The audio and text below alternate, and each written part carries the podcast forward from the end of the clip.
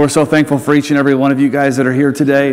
We're going to be starting our new series entitled uh, Difference Makers today, and in particularly the difference maker that is the presence of God in our life. Exodus chapter 33, verses 14 through 15 says this And God says, My presence will go with you, and I will give you rest.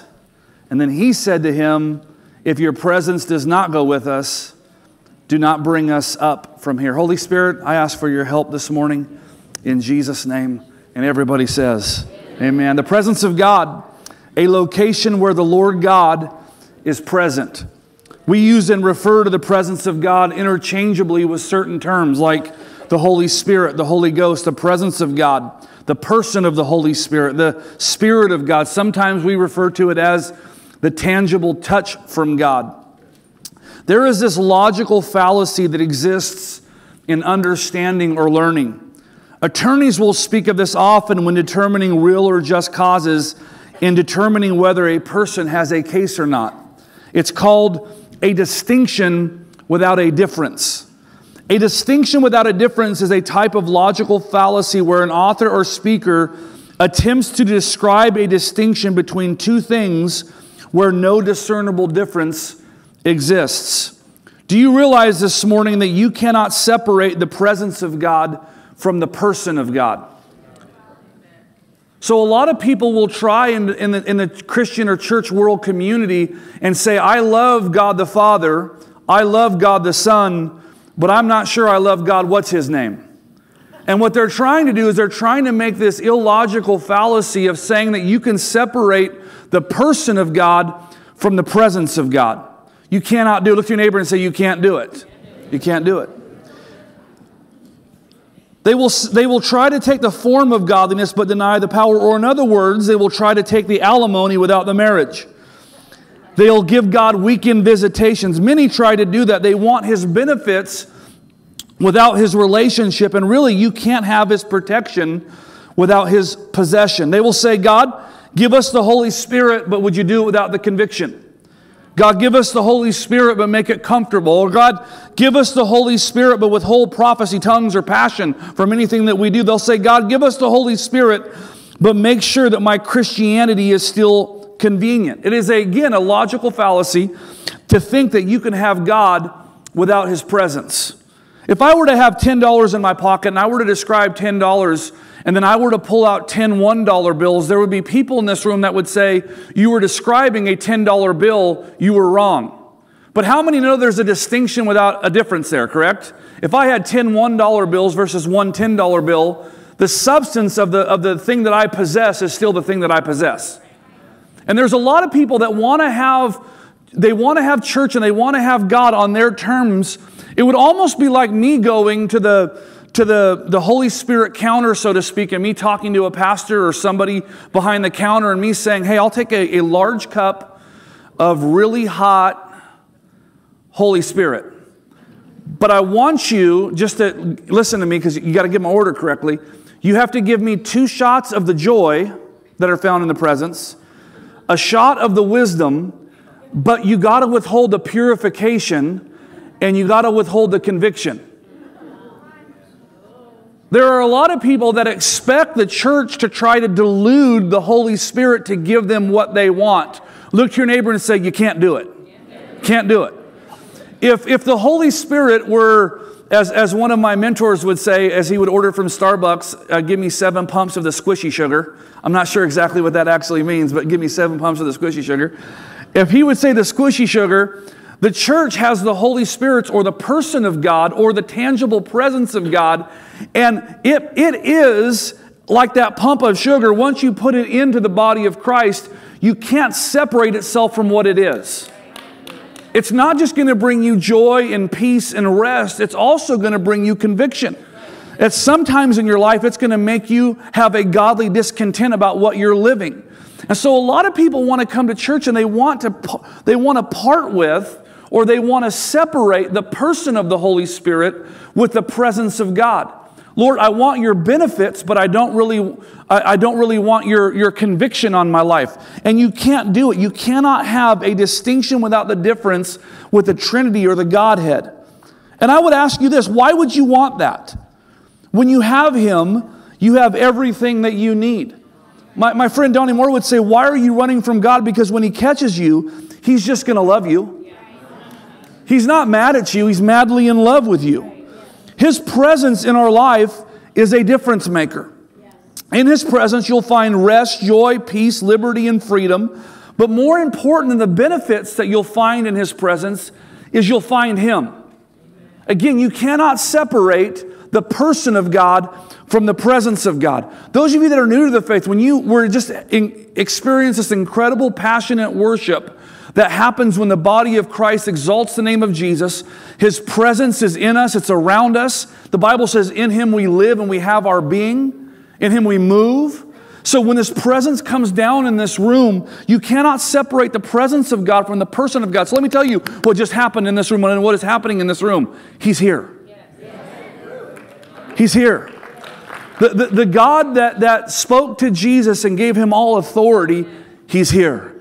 The same power that raised Christ from the dead, he's here. The same power that, that, that caused uh, disciples to walk in authority that was from another world is here. The same power that was at Pentecost is here. Why would you want to separate the person of God from his presence when if you will seek after his presence, you will have him? The presence of God is evident in the life of his sons and daughters from the beginning of day one. Adam and Eve had an appointment with him in the cool of the day. The enemy came in there, in when there was a distance or space from God's presence. You guys know the story. The absence of God, God's presence in our lives, gives space for the presence of things that fill the void that only God can fill. The reason why you need to have a personal relationship with a person of the Holy Spirit or the presence of God is because when I have an absence of that presence, the enemy is allowed to come in and fill the void that only God can fill. Let me give you a couple detailed instructions about through the scripture what the Bible says about the presence of God when referring to God. The presence in the English versions most often represents the Hebrew word which describes the face of God. In a biblical sense, when we say the presence of God, what we are saying is, is we can actually have a coram deo experience with God, or we can come face to face with Him. Is that a incredible opportunity that we have every Sunday morning, every Monday morning, every moment of the day? So, in other words, the implication of being before Him or in front of Him is this when I am in His presence, His eyes are upon me. When I'm in His presence, His ears are open to my requests. When I am in His presence, His mouth is ready to speak to me and I can begin to have a relationship. When my sons come in my house after we're at work and school for the day and we have those moments of connection and we are face to face and we begin to commune with each other, there is a relationship that begins to birth. What an incredible thing to understand that we can have a personal relationship with a person of the Holy Spirit or the presence of God or the tangible touch from God, which is there's no separation from the presence of God and God Himself. So when the, when the presence of God is, is active and alive, I, I have the opportunity of being married to a worship leader who literally with her life practices the presence of God. She usually wakes up and, and she uh, is up before me. It's the youth pastor in me. I like, I like a good, good sleep, good sleeping in. How many sleeping in people do we have in the room? How many early risers do we have in the room? I don't like you at all. You make me, you make me look bad. My wife usually rises before us at, you know, 5.45, 6 a.m. and she'll, uh, I, I get to wake up with a house filled with the presence of God. Worship music playing in the background. She's singing. There is nothing like the presence of God in our homes the, the, to be able to practice that. But you, you, what you have to understand this morning is your view on God and His availability and desire to be with you will shape every relationship, decision, and moment of your life. Your worldview will shape your destiny. I read an article that's in reference in my notes. If you guys would like them, you can go to the website under the notes section and find them. But this article uh, wrote and, and, and quoted David Noebel. Here's what he says a worldview is the framework from, from which we view reality and make sense of life and the world. It's an ideology, it's a philosophy, it's a theology, it's a movement or religion that provides an overarching approach to understanding God, the world, and man's relationship to God in the world. We recognize that atheists and, and agnostics, they still have a worldview. Theirs is just void of God. You have a worldview. Look at your neighbor and say, You have a worldview. You may not have it defined, it may not be put in a, in a box for you to actually explain to somebody, but there is a set of rules or guidelines that you are living your life by today. There are, there are rules that you have made for yourself. And oftentimes it's easier, listen to me, it's easier to change how we behave than it is, it's easier for us to change how we believe. And so what a lot of us do, we don't, we don't, we don't stay convicted on our beliefs. We just change our behaviors and then we go through life. But the point is, is you have a worldview. Hosea 4 and 6 gives the people of God a warning. My people are destroyed for a lack of knowledge. Because you have rejected knowledge, I reject you from being a priest to me. And since you have forgotten the law of God, I will also forget your children. There was a space in time where the people of God were actually running from the knowledge or his ways or his precepts. And he was saying that you have rejected me, and because you have rejected my knowledge or the biblical worldview that I want you to have, you are going to be ruined.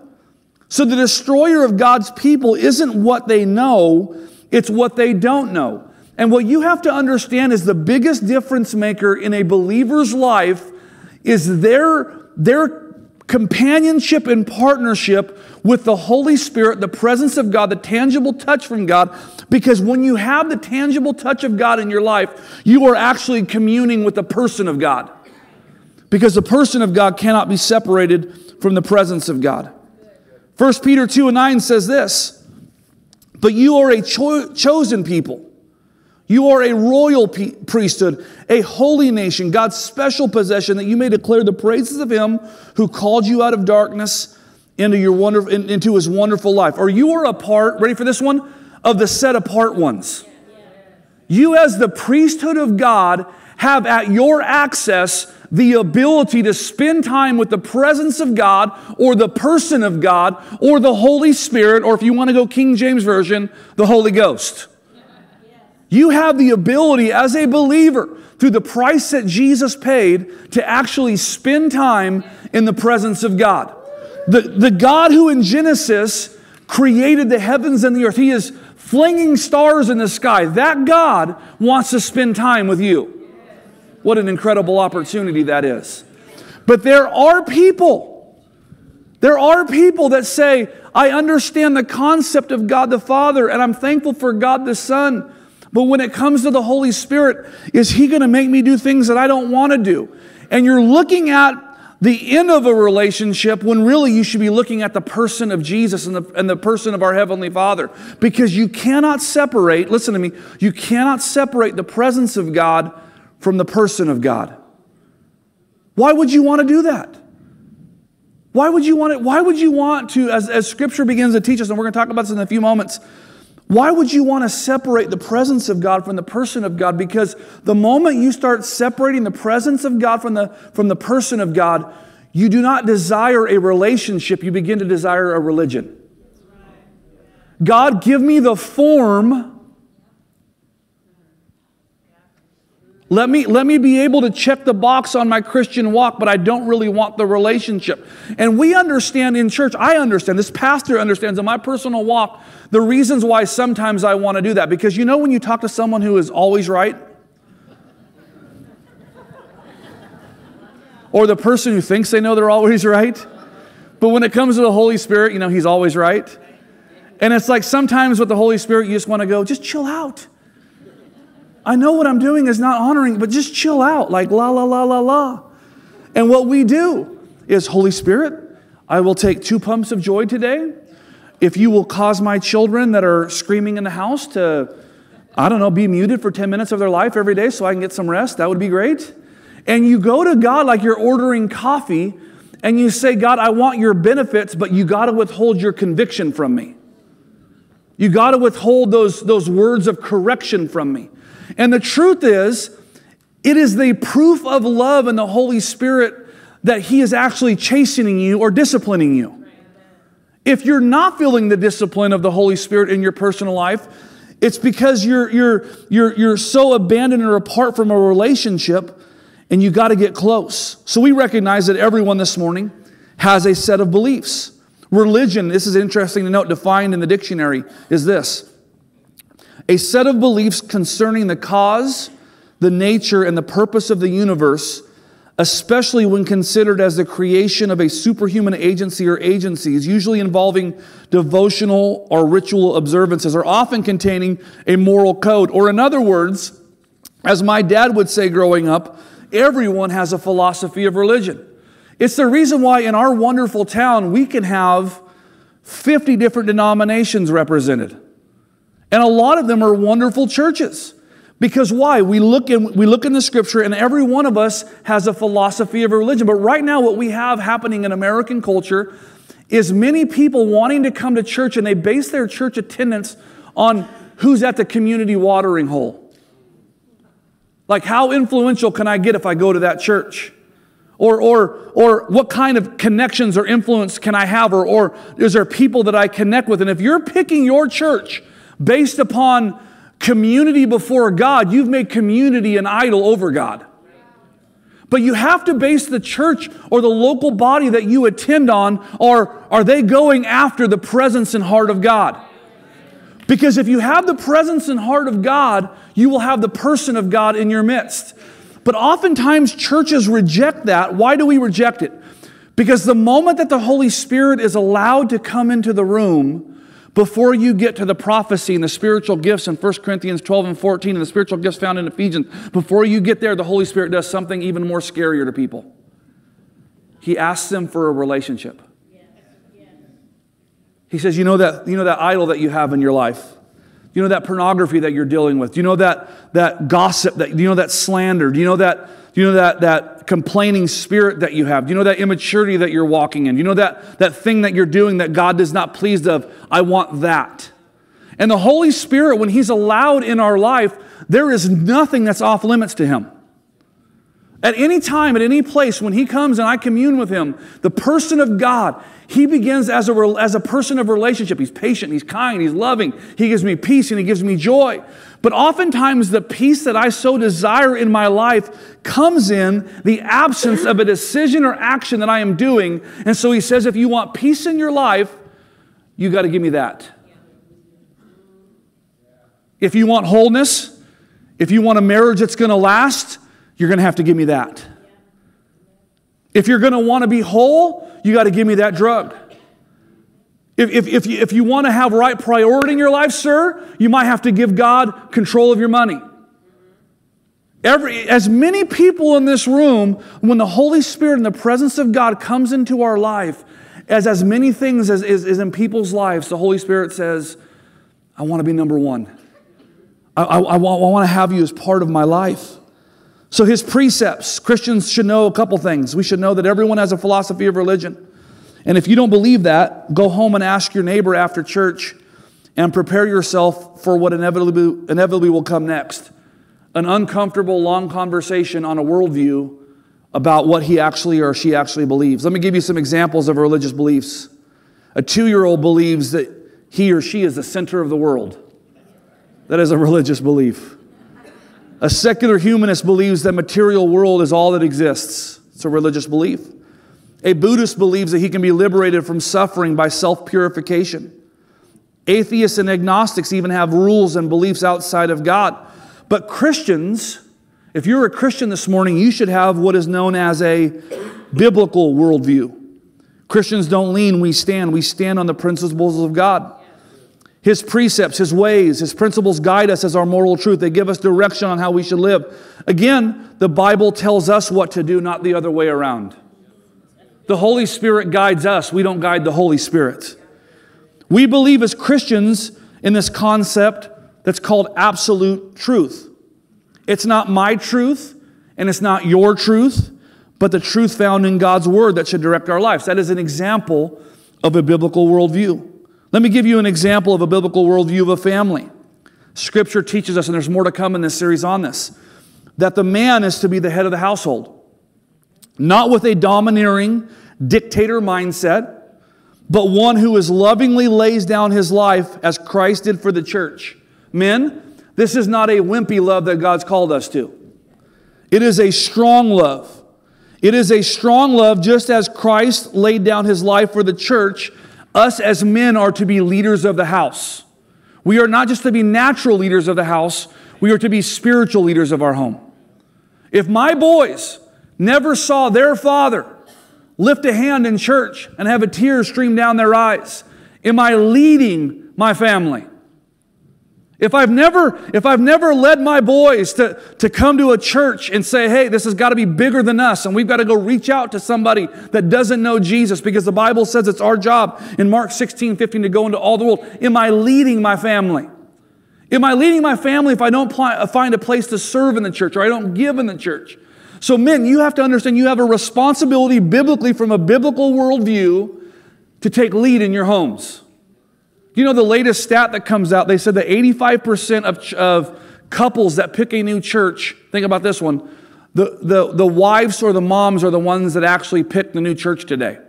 So they tell us as pastors to design the websites, to design your flyers, to design your programs for the moms or the females of the house because they are actually the one leading the, the, the, the husbands in which church they want to go. What does that tell you about the biblical worldview that's happening in culture today. It's telling us that we might have got something wrong. Men, it's our job to lead our homes. It's our job to lead our families. Again, not in the way of, of being a dictator, not in the way of, of domineering, but it's our way in a love to lay down our lives for our families as Christ did the church. Then the Bible says it's then the wife's turn. A lot of men say, Well, my wife's not submitting. And I'll go, Well, have you laid down your life? Well, they got to submit. Well, that's not the order in Scripture. The order in Scripture is that as your husband lays down his life as the head and, and, and, and lays his life down, then, then it's the wife's job to submit to her husband and partner with him to pursue God's will for their life. And then kids, how many kids we got in the room? Here's what Ephesians 6 1 says. It gives the role of the children. Children, obey your parents in the Lord. So I, I have a, a, couple lessons for kids in here if you're a teenager in this room. I'll give you the, the example of when you do not have to obey your parents. We call it the in the Lord clause. So if your parents tell you to go drink and do drugs, you can tell them no and you can disobey them. Why? Because it's the in the Lord clause. If anybody in authority over me asks me to do something that is contrary to the word of God, they lose their right to have authority over me because this is the final authority of my life. Ephesians 6 and 1. I just gave you a 60 second dissertation on a biblical value, listen to me, that is being attacked. Men are told to go sit in the corner, be effeminate, don't have any opinions. And then most men in the church or in the kingdom of God, listen to me, we've become so negative. We've become so negative that if we're not careful, we will cause so much dissension in our family that by the time that we get our hearts right, it will be too late oftentimes for our, our wives and our kids to follow our lead. I had this personal moment about 15 years ago in ministry. I was sitting around a table uh, back at my home church, and we were sitting around eating breakfast with about three or four guys. And one by one, each guy at the table was talking bad about the pastor, talking bad about um, a, a, strategy or something that he was doing or something that he was saying. And, and one by one they came, and I just want you to know I didn't say anything. And I had this moment where I was like a drone outside of my outside of the table, and I can look down, and I, me and the Lord were having a conversation. And I, and I said to the Lord, Can you believe what these people are saying? And the Lord said, You're sitting there. You're sitting there. I came home, the Lord convicted me. I came home and I told my wife, and I said, um, me as the man of this house, I felt like I have to go to another level of supporting the house that God's called me to. And I, I feel like the Lord asked me, He's not going to ask you to do this, but the Lord asked me that when my pastor got up with one of his wild dreams or one of his wild goals, that I was just going to say yes and try to help. And wouldn't it be that the stupidest idea that he's ever came up with was the moment that I said, I'm going to say yes to whatever he says? I mean, it was the dumbest thing. It was like, and this is how it was, it was given to me. Hey, my, my 10 year old uh, son, uh, DJ Baker at the time, came to me and said, Why don't we have a youth center and a Lord's gym? It was a weightlifting um, gym for kids, that football teams that would come. And he said, I, It wasn't like, Thus saith the Lord. It was like, my son asked me, Why can't we do that? And I remember in this moment going, We are going to invest $250,000 in a youth center based upon a request from a 10 year old. And the Lord just asked me to say yes to like, like handling it and doing it. It was the oddest thing. And I'm not saying that you guys will ever do that. I'm just saying what the, what the Lord asked me to do. And my wife will tell you, we kicked our tail for about 12 to 15 months. We end up raising $250,000. And we open up this Lord's Gym in downtown Vacaville, and countless teenagers' lives were changed for the glory of God because someone said yes. And it still makes me mad that I had to say yes. I wanted to be the man that was like, no, this is the dumbest idea I've ever heard. Men in your home, it is far better for your kids to see you striving in the church and saying yes to things than it is for you to find yourself criticizing all the things that are not going right. It reminds me of the story I heard about being men being leaders of the home. Gabriel was up in heaven, and there was, at the end of the age, all the believers were standing in line waiting to get to heaven. And Gabriel appears and he says, I want all the men to form two lines. One line will be for the men who were the true head of their households, and the other line will be for the ones who were do- the men who were dominated by their wives. Gabriel continued and said, And now we need all the women to go report to Mary and Martha on the other side of the gate. And the women left real, the men hurriedly, and the men formed two lines. And the line of men who were dominated by their wives was seemingly unending. It went forever, you know, because when you get to heaven, you got to be honest, right? And Gabriel, oh, and, then, and the line where the men were the true head of their household just had one man standing in it. Gabriel said to the first line, You men uh, have ought to be ashamed of yourselves. You were appointed to be the heads of your households, and you have not fulfilled your purpose. Of all of you, there is only one man who has obeyed. And then Gabriel turned to the lone man and asked, How did you come to be the only person in this line? And the man said, My wife told me to stand here. Us men, know, huh? We ain't no dummies. You must know that you are living according to some set of rules, either defined or not defined regardless of your conviction. Everyone chooses something or some way to follow. It's what we call a personal worldview. You're sitting at Parkway Christian Center this morning, the first Sunday in November, and maybe you don't even have a proper understanding of the person of the Holy Spirit or the tangible presence of God in your life. But I came to tell you this morning the presence of God in a believer's life is a difference maker. And if you will start every day, your morning, waking up and saying, Lord, I just want you to be part of my life, that invitation allows the Holy Spirit to come into your life and do some incredible things. I believe that the church should have a biblical worldview. It's based upon the infallible Word of God. See, when you believe that the Bible is entirely true, then you allow it to be the foundation of everything that you say and do. George Barna of the Barna Research Group was curious as to how many Christians actually have a biblical worldview. He uh, composed seven or eight questions, and he uh, gave this survey to Christians in America. And here's the questions. One, and you can answer yes or no as I read through these questions. Do you believe that absolute moral truths exist? Is absolute truth defined by the Bible?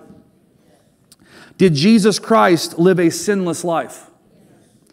Is God the all powerful and all knowing creator of the universe?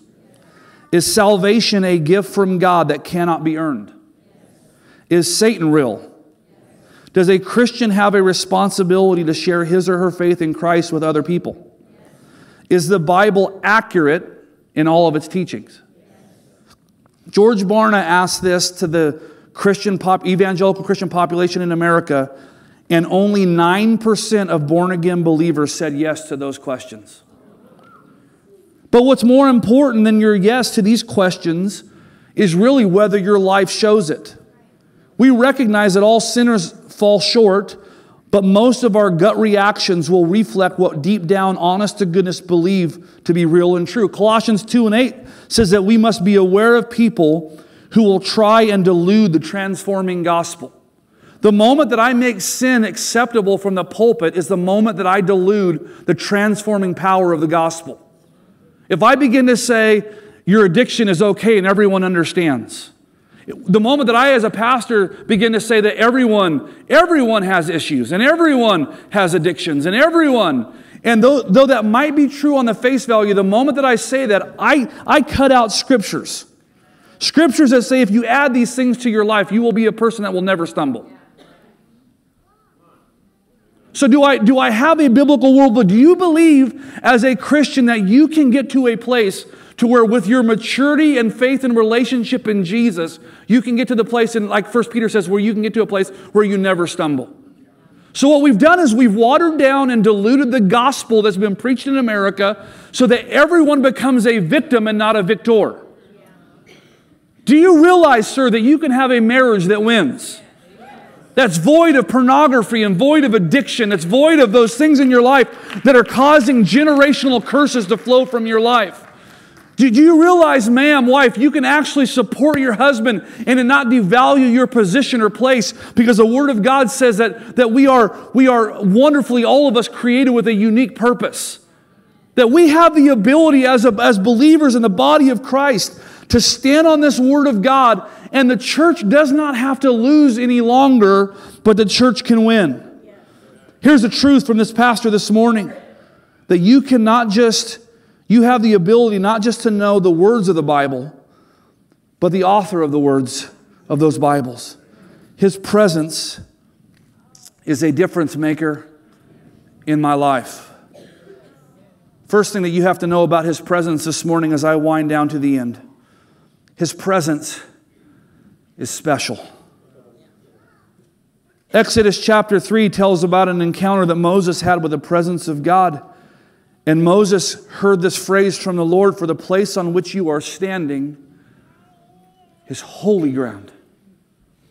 His presence in my life is special. It is so special. Do you understand how special it is? But His presence in our life also requires that He has our attention. 1 Kings chapter 19 tells the story of Elijah, and God asks Elijah, and I felt like I was supposed to ask our church this question this morning What are you doing here? Like, what is church to you? What is your biblical value to you? What, what are you chasing after? And, and God asked Elijah the same question, and there was this incredible example of what happened. There was this great and strong wind that tore the mountains. But the Bible says the Lord was not in the wind.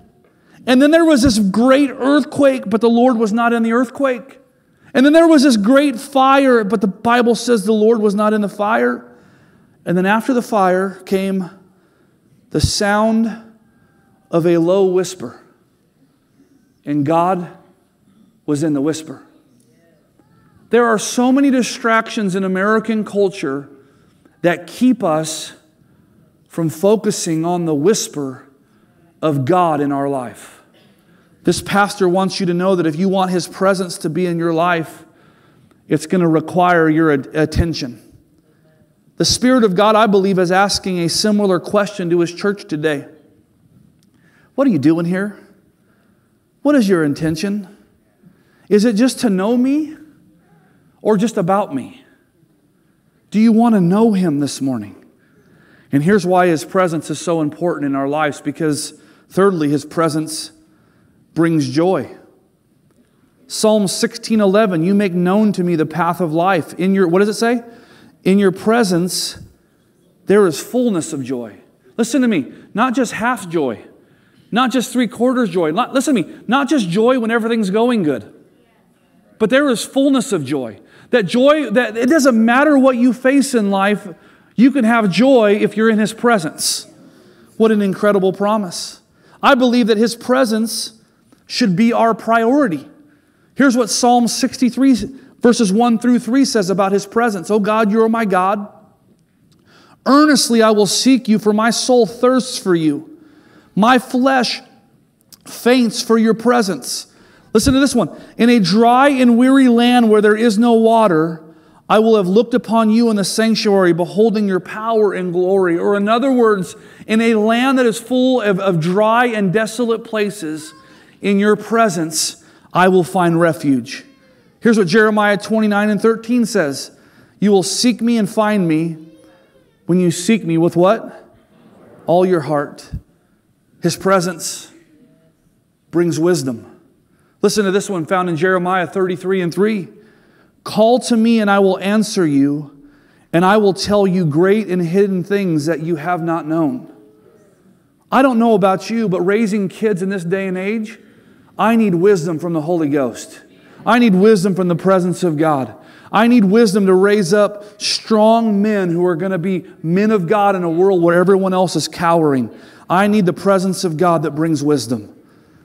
And His presence is not just in me, but I believe His presence surrounds me. John 15 and 5 says this I am the vine and you are the branches. Whoever abides in me and I in him,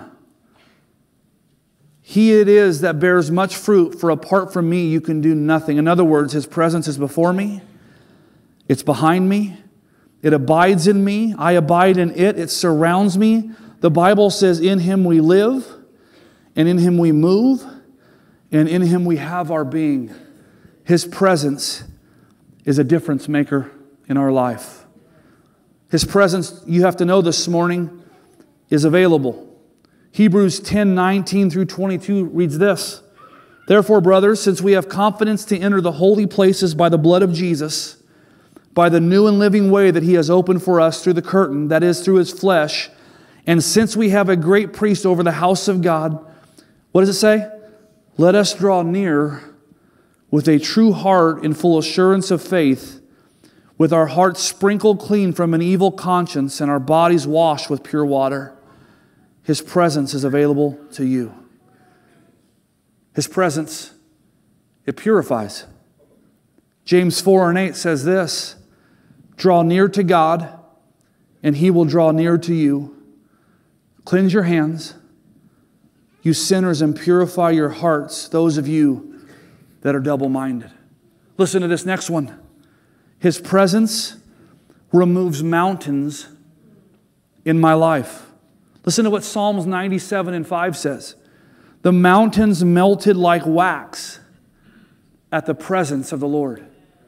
I know many of you have walked into this church this morning facing mountains that you do not know how you are going to face. I've got good news for you. In the presence of God, those mountains, the Bible says, they melt like wax before you. His presence creates a desire for more of Him and less of me. Listen to what Psalms 27 and 4 says. One thing that I have asked from the Lord that I shall seek, that I may dwell in the house of the Lord all of my days, to behold the beauty of the Lord and to meditate in His temple. Brooke, would you come back to the keyboard this morning? I believe that His presence, it goes before us, beside us, above us, and in front of us. Exodus 33 and 15 says this If your presence does not go with us, do not lead us up from here. I believe one of the greatest tragedies that's found in Scripture is what Jacob said about the presence of God. Genesis 28 and 16 Jacob awoke from a sleep Jacob's ladder. And here's what he said Surely the Lord is in this place, and I did not know it. Never let it be said of the people of God that He was here and we weren't even aware. Just to go to church, just to go through the motions, just to go through the hustle and bustle of life to experience the thunder, the earthquake, and the fire, but not know that He was there. What an empty Christian life. I felt like as I was diving into this sermon series for this month of November, I felt like there was going to be an invitation in our personal lives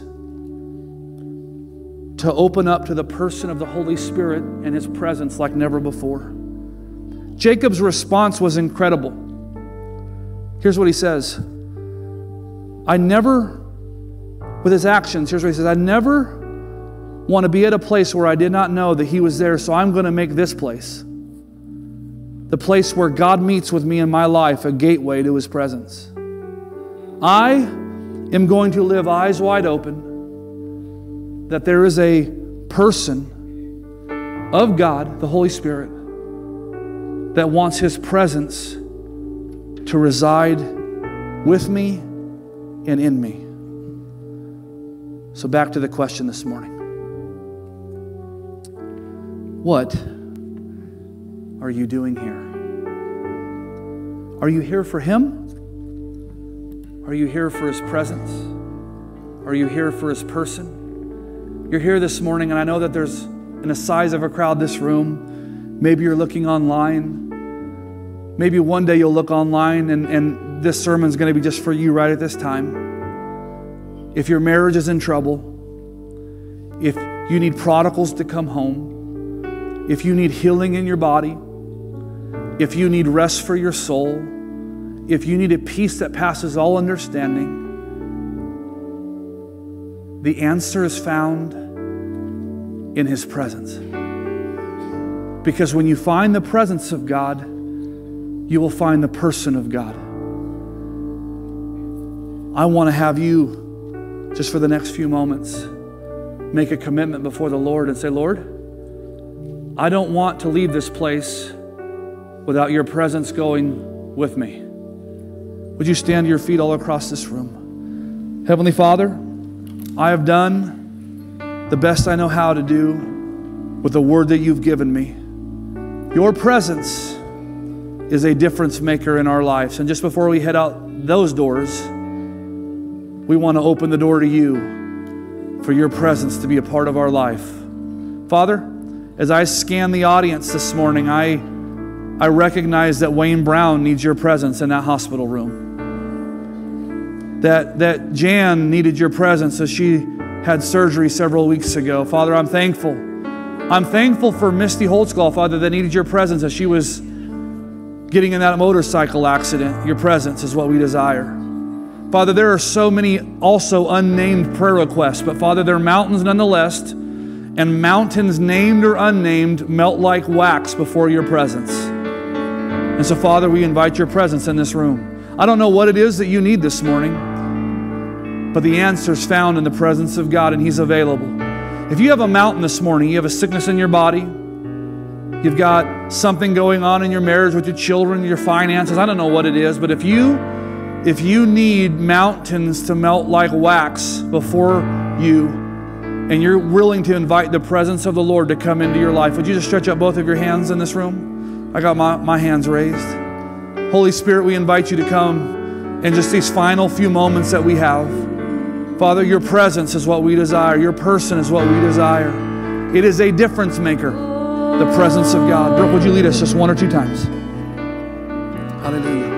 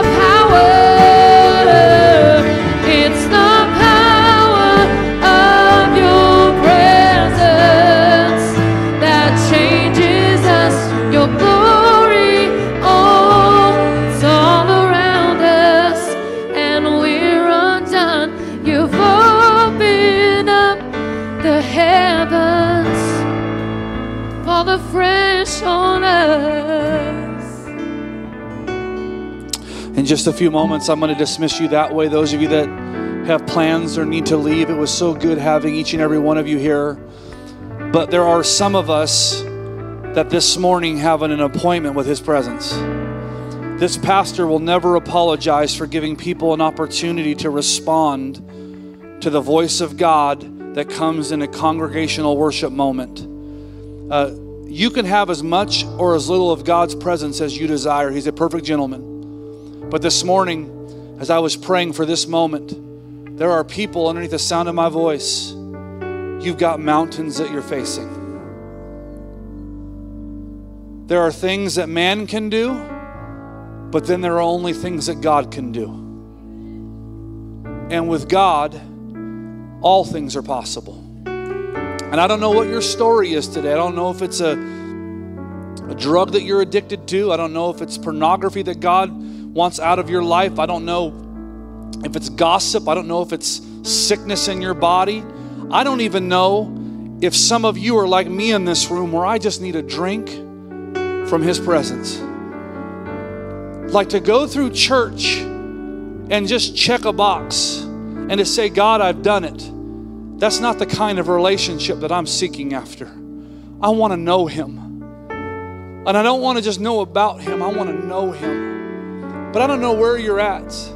These altars, there's nothing special about them other, other than that they're a place where we can come and tell our flesh to shut up. Like, flesh, you don't win anymore and I'm going to take a step of faith in front of my family and I'm going to come down to an altar and I'm going to say, Lord, I need you. I need you to, to do things in my life that only you can do. And Lord, I, am getting rid of all the distractions. I'm getting, I'm, I'm going to put my phone down. I'm going to put my thoughts and I'm going to hold them in captivity. And I am going to have, listen to me, a coram deo moment with you, a face to face with God moment. You do realize that's available to you this morning. You can have a moment with Him this morning you can have a moment to where in a moment with him everything changes everything can change in just a moment of his presence young person if you've never experienced the tangible presence of god and you want to know god for yourself listen to me god has no grandchildren just because your mom and dad know god doesn't mean that you know god and if you want to know god there's a place down here at an altar where you can meet with him but this morning i want to give opportunity and I, I, want you to know this, this, you can consider this if you need to be dismissed, to be your dismissal. This pastor loves you. I'm so glad that you're at church this week when you go. Pursue his presence. Pursue the presence of God. It is a difference maker in your life. And we will see you next Sunday. But for those of you that are ready to go to a deeper place in him, these altars are open. I just want you to know his presence is a difference maker. And I want to lay hands on you. If there's a need that you have in your life where you need someone to agree with you in faith, not in doubt, but in faith, I want you to know I want to pray for you. We have, we have leaders and elders and board members that are going to come pray for you. God's presence is what we're after this morning. Heavenly Father, the rest of this moment is yours. We give you permission to dwell amongst your people. Would you come forward if you want to? Uh,